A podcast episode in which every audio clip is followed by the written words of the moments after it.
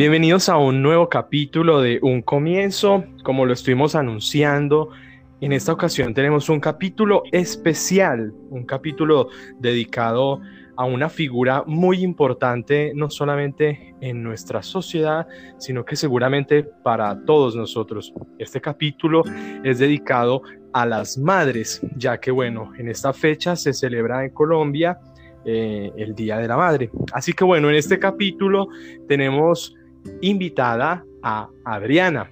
Adriana, bienvenida a Un Comienzo.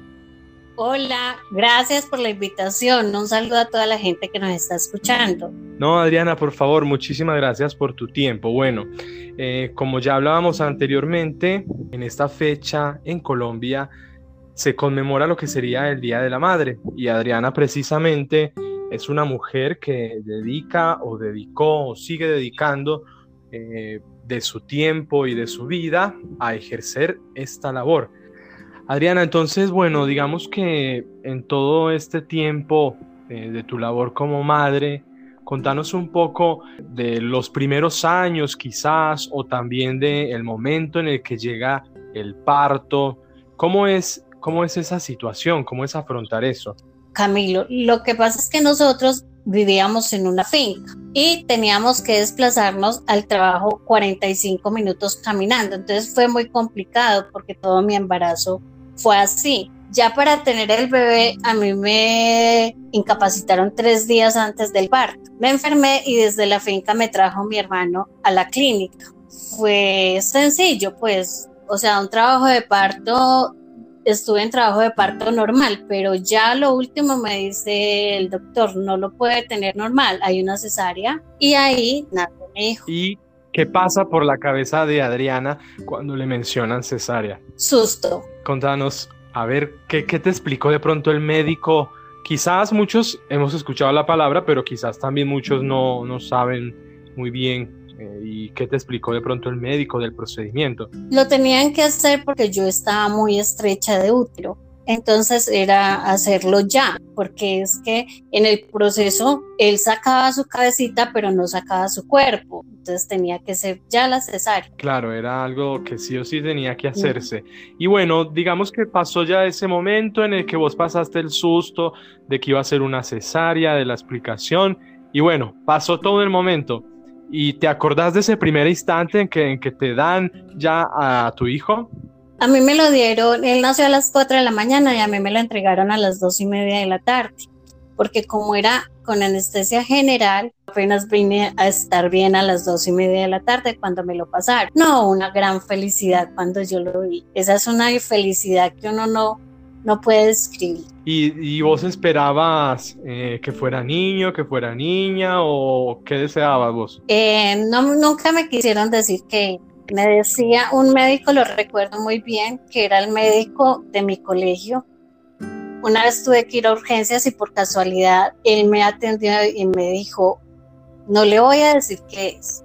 Lo que sea, hombre o mujer, es bien anhelado, bien esperado. Cuando claro. Me di cuenta que era un niño, muy feliz. Claro, que viste que era como algo muy, muy normal hace un par de años, de que se usaba eso, ¿no? De que esperaban simplemente lo que viniera.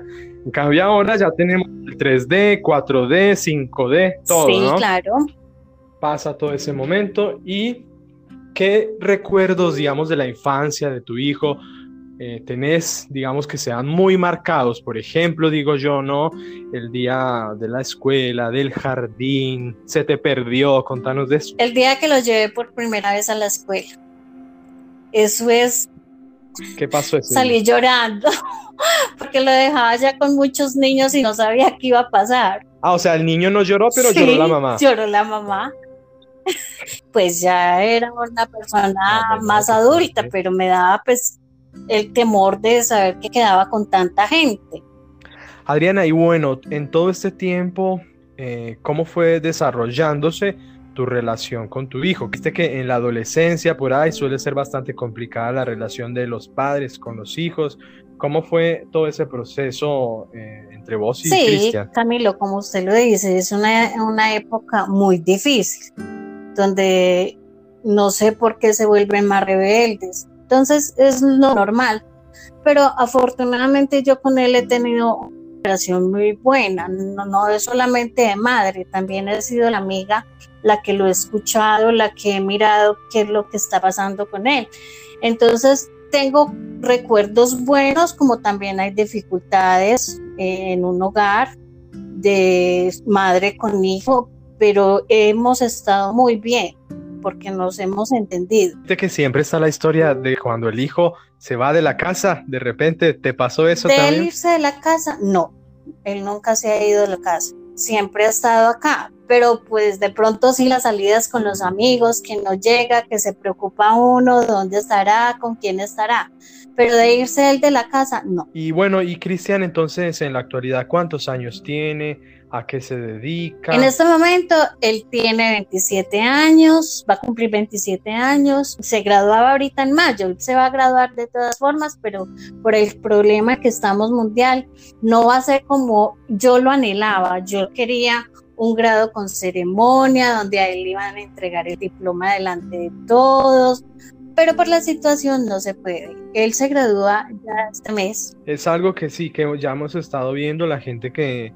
en lugar de participar de una ceremonia, pues le mandan por el mail el diploma. En Colombia el grado le llaman a cuando se reciben de la facultad, de la universidad. Y entonces, ¿qué carrera está terminando tu hijo, Adriana? Bueno, contanos un poco también de esa parte. Hay muchas personas que quizás no saben cómo se maneja el tema de la educación en Colombia. En relación a la educación superior, hay universidades públicas, pero también universidades privadas. Siempre que vas a una universidad pública, pues aun siendo pública también hay que pagar. Entonces contanos un poco de esa parte, de la educación de él, siendo vos, digamos, una madre soltera. A ver, la educación de él viene de un colegio privado, él sale de un colegio privado. Al presentar los papeles a la universidad hay que pagar un poquito más.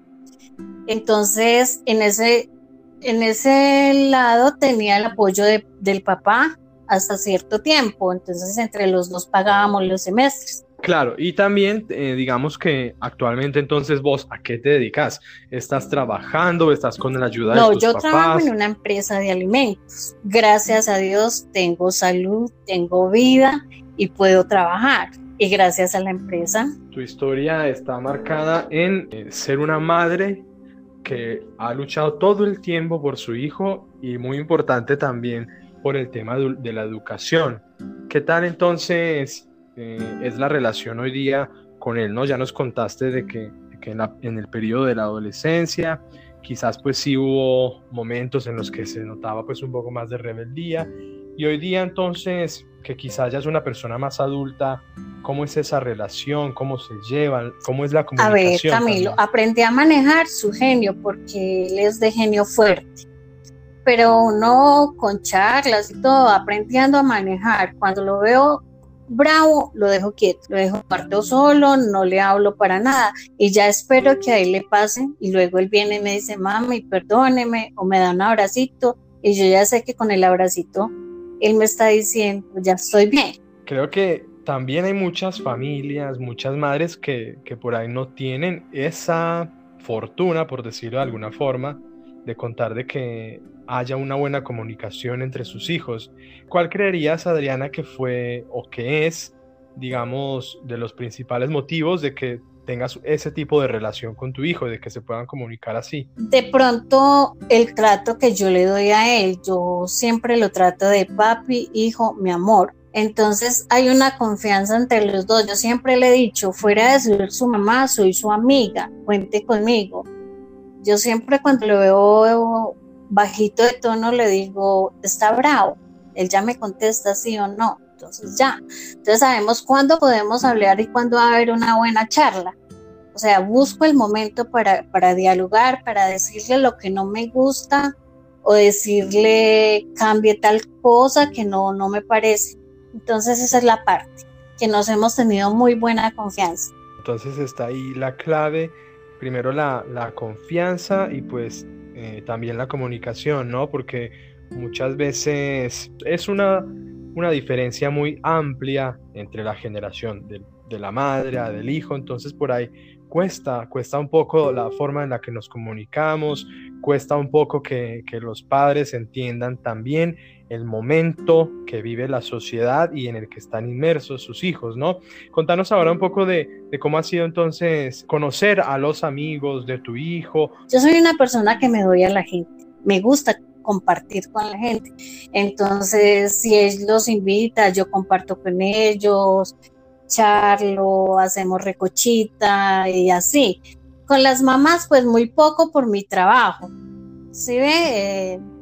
Es poco el tiempo que tengo pues como de compartir así en semana, más que todo son los fines de semana que puedo compartir, pero se me ha dado y los amigos de él son muy chéveres, son muy buena gente. Qué bien. Bueno, Adriana, ya por ir terminando este capítulo especial, nosotros siempre pedimos un mensaje como central. ¿Cuál sería tu consejo para esas personas que están recién comenzando ese proceso de ser madre? En primer lugar, enfrentarlo con mucha responsabilidad, tener buen diálogo, buena comprensión, estar pendiente de todas las circunstancias que ellos puedan tener en la vida. Mucho amor y mucha comunicación es el mensaje central para que de pronto esas personas que necesitan estas palabras de aliento, necesitan esta inspiración.